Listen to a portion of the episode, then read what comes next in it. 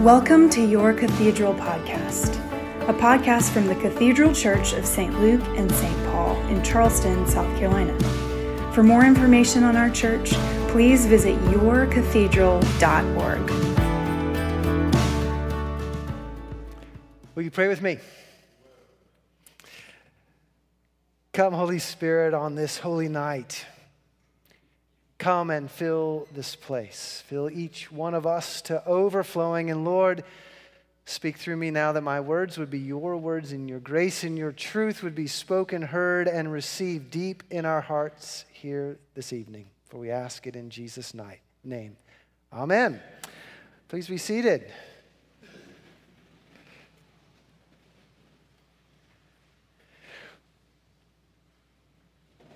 Well, I wonder what motivates a person? I was recently listening to an interview with Tom Hanks, and he talked a lot about how much of his process in, in embodying a character for a movie is to discern the character's motivation. What moves the character to do a certain thing, say a certain thing, in a certain way? It's a good question. What motivates a person? And of course, there are plenty of folks that concern themselves with this sort of thing other than actors. Ad agents on Madison Avenue care a lot about this and even put together focus groups to determine what will motivate people to buy their products.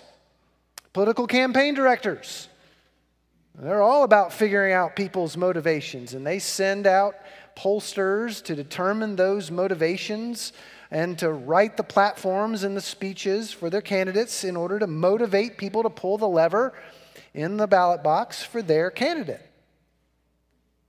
And if you were, I would suggest, to sort through all that these pollsters and advertisers and even actors uh, come up with in terms of motivation, I think the list of motivations would distill down to some version or combination of these three fear, hunger, or duty.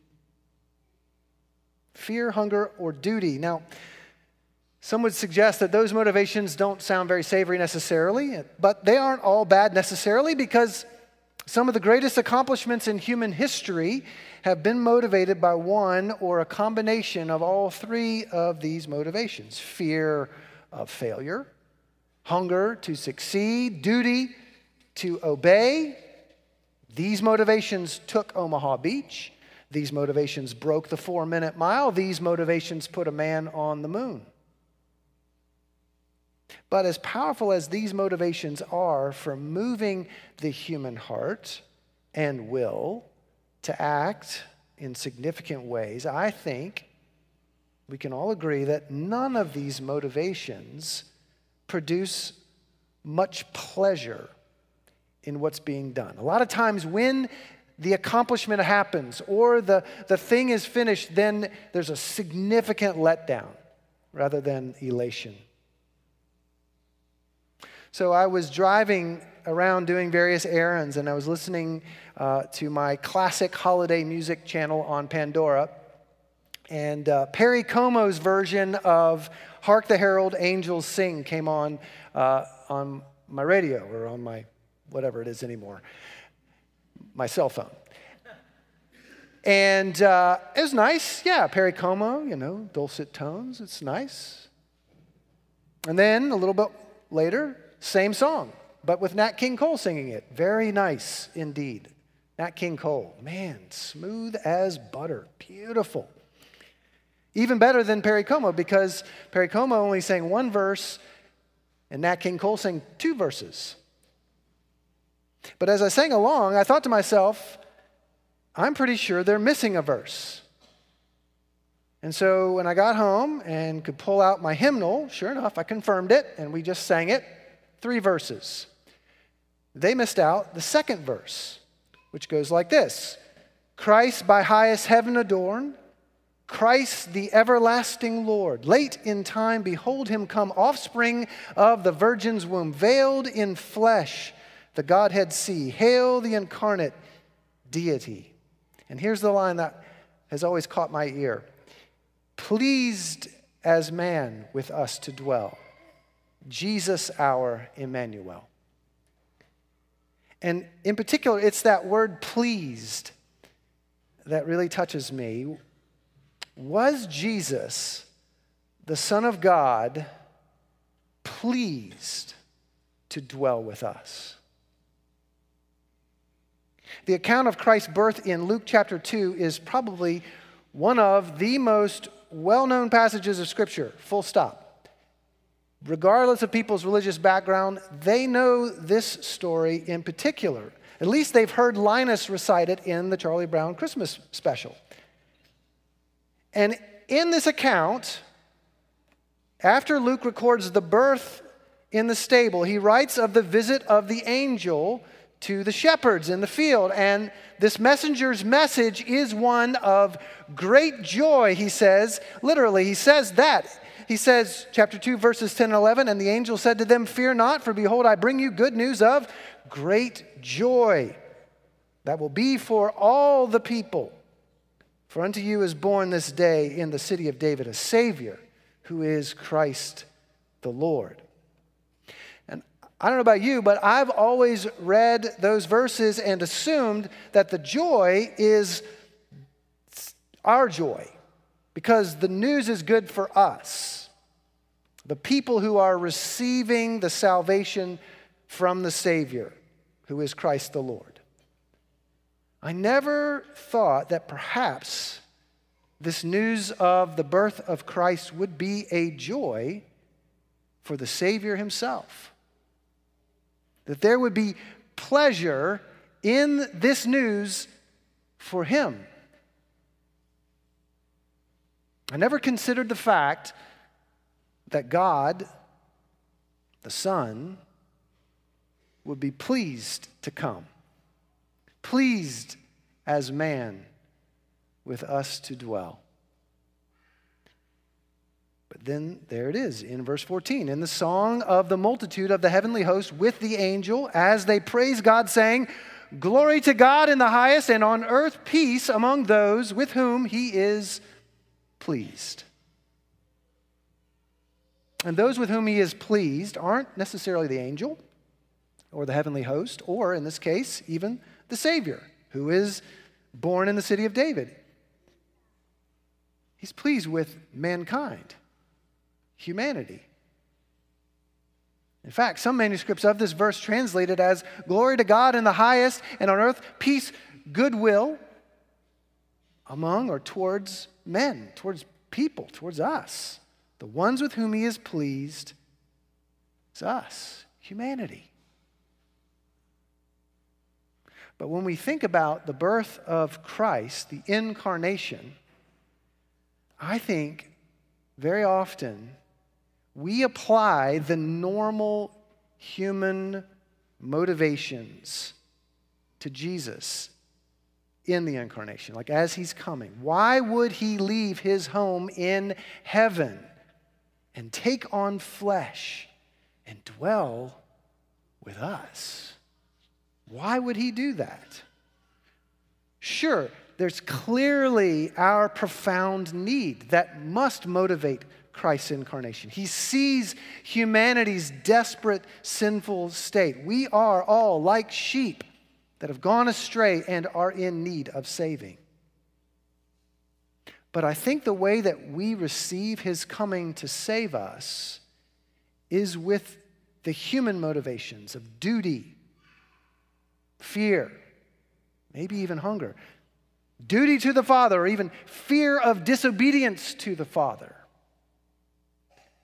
I think we can subconsciously or sometimes consciously assume that Jesus comes to earth begrudgingly, out of a sense of obligation to aid us in our pitiable state as sinners.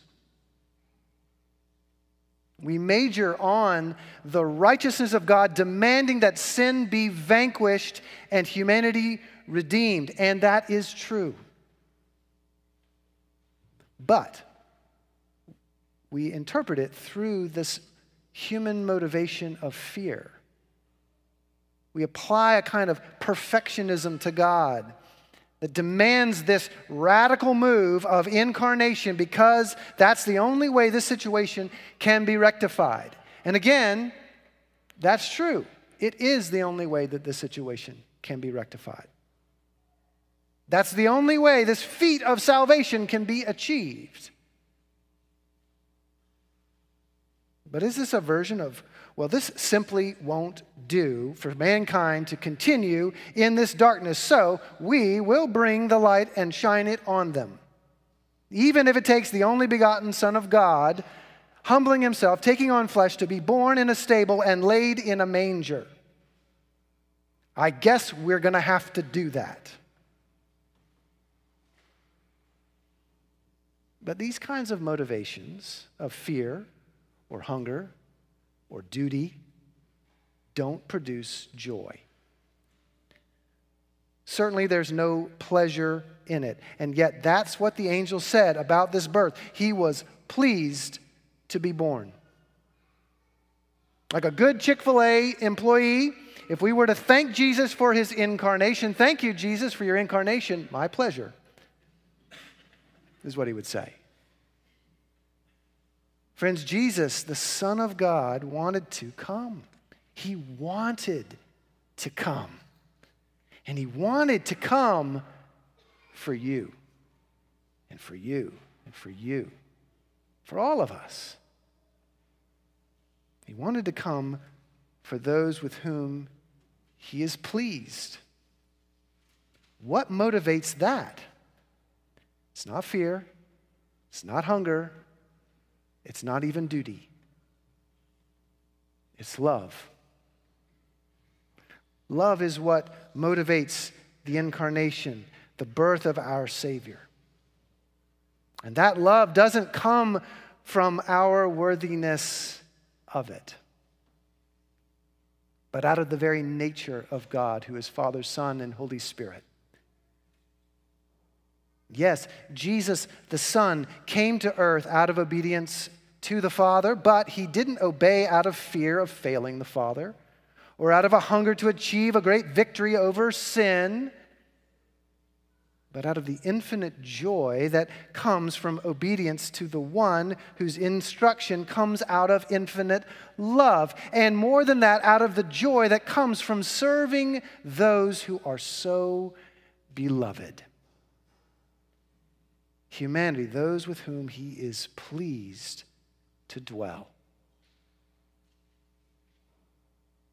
And friends, this doesn't only apply to the incarnation but it also applies to the ultimate end of the incarnation that is, the Savior's death upon the cross. Without Jesus' birth, there is no death. But without his death, his birth means very little.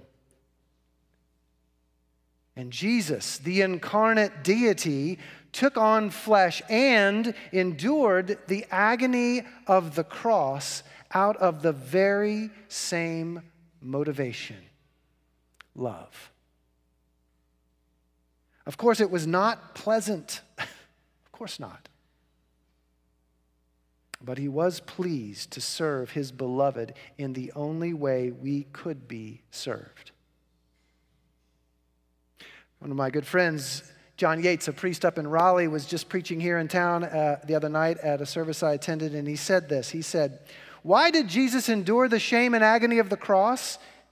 He did this out of obedience to God the Father, for sure, but was it just a sense of duty that motivated him? I think we often think of Jesus as a brave soldier sent on a fatal mission, determined, strong, and stoic, but not joyful.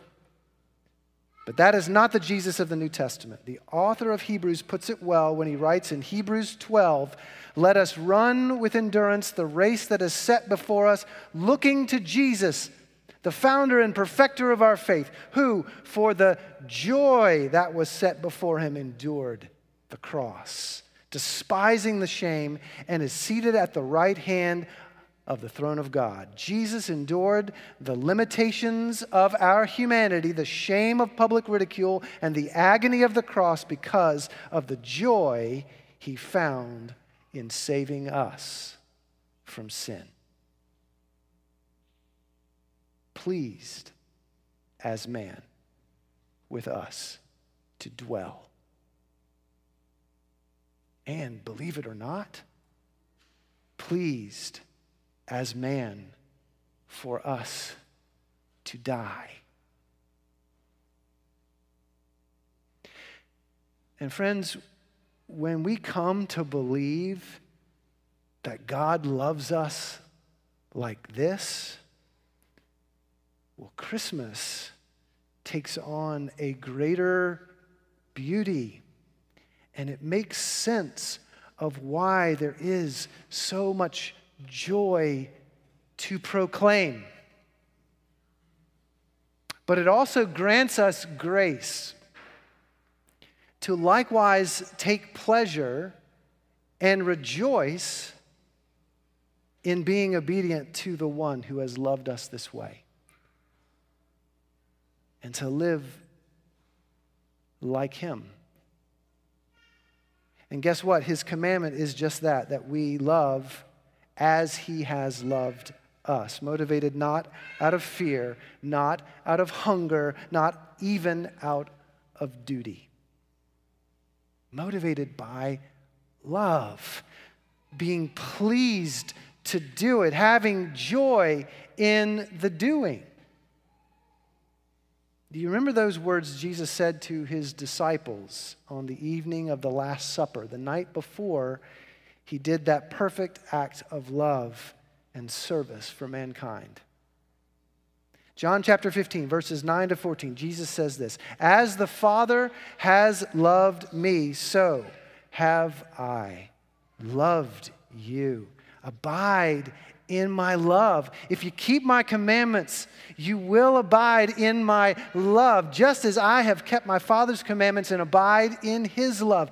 These things I have spoken to you that my joy may be in you, and that your joy may be full. This is my commandment that you love one another as I have loved you. Greater love has no one than this that someone lay down his or her life for his or her friends. You are my friends if you do what I command you. And so I ask this Christmas will we hear the angel's good news of great joy? Our joy, yes, and the Savior's joy, all coming from the only motivation that can produce such joy love. And as those so joyfully loved, will we likewise be pleased to lay down our lives for Him and for those He came to save? Pleased as man with us to dwell, Jesus our Emmanuel. Hark the herald angels sing, Glory to the newborn King. Amen.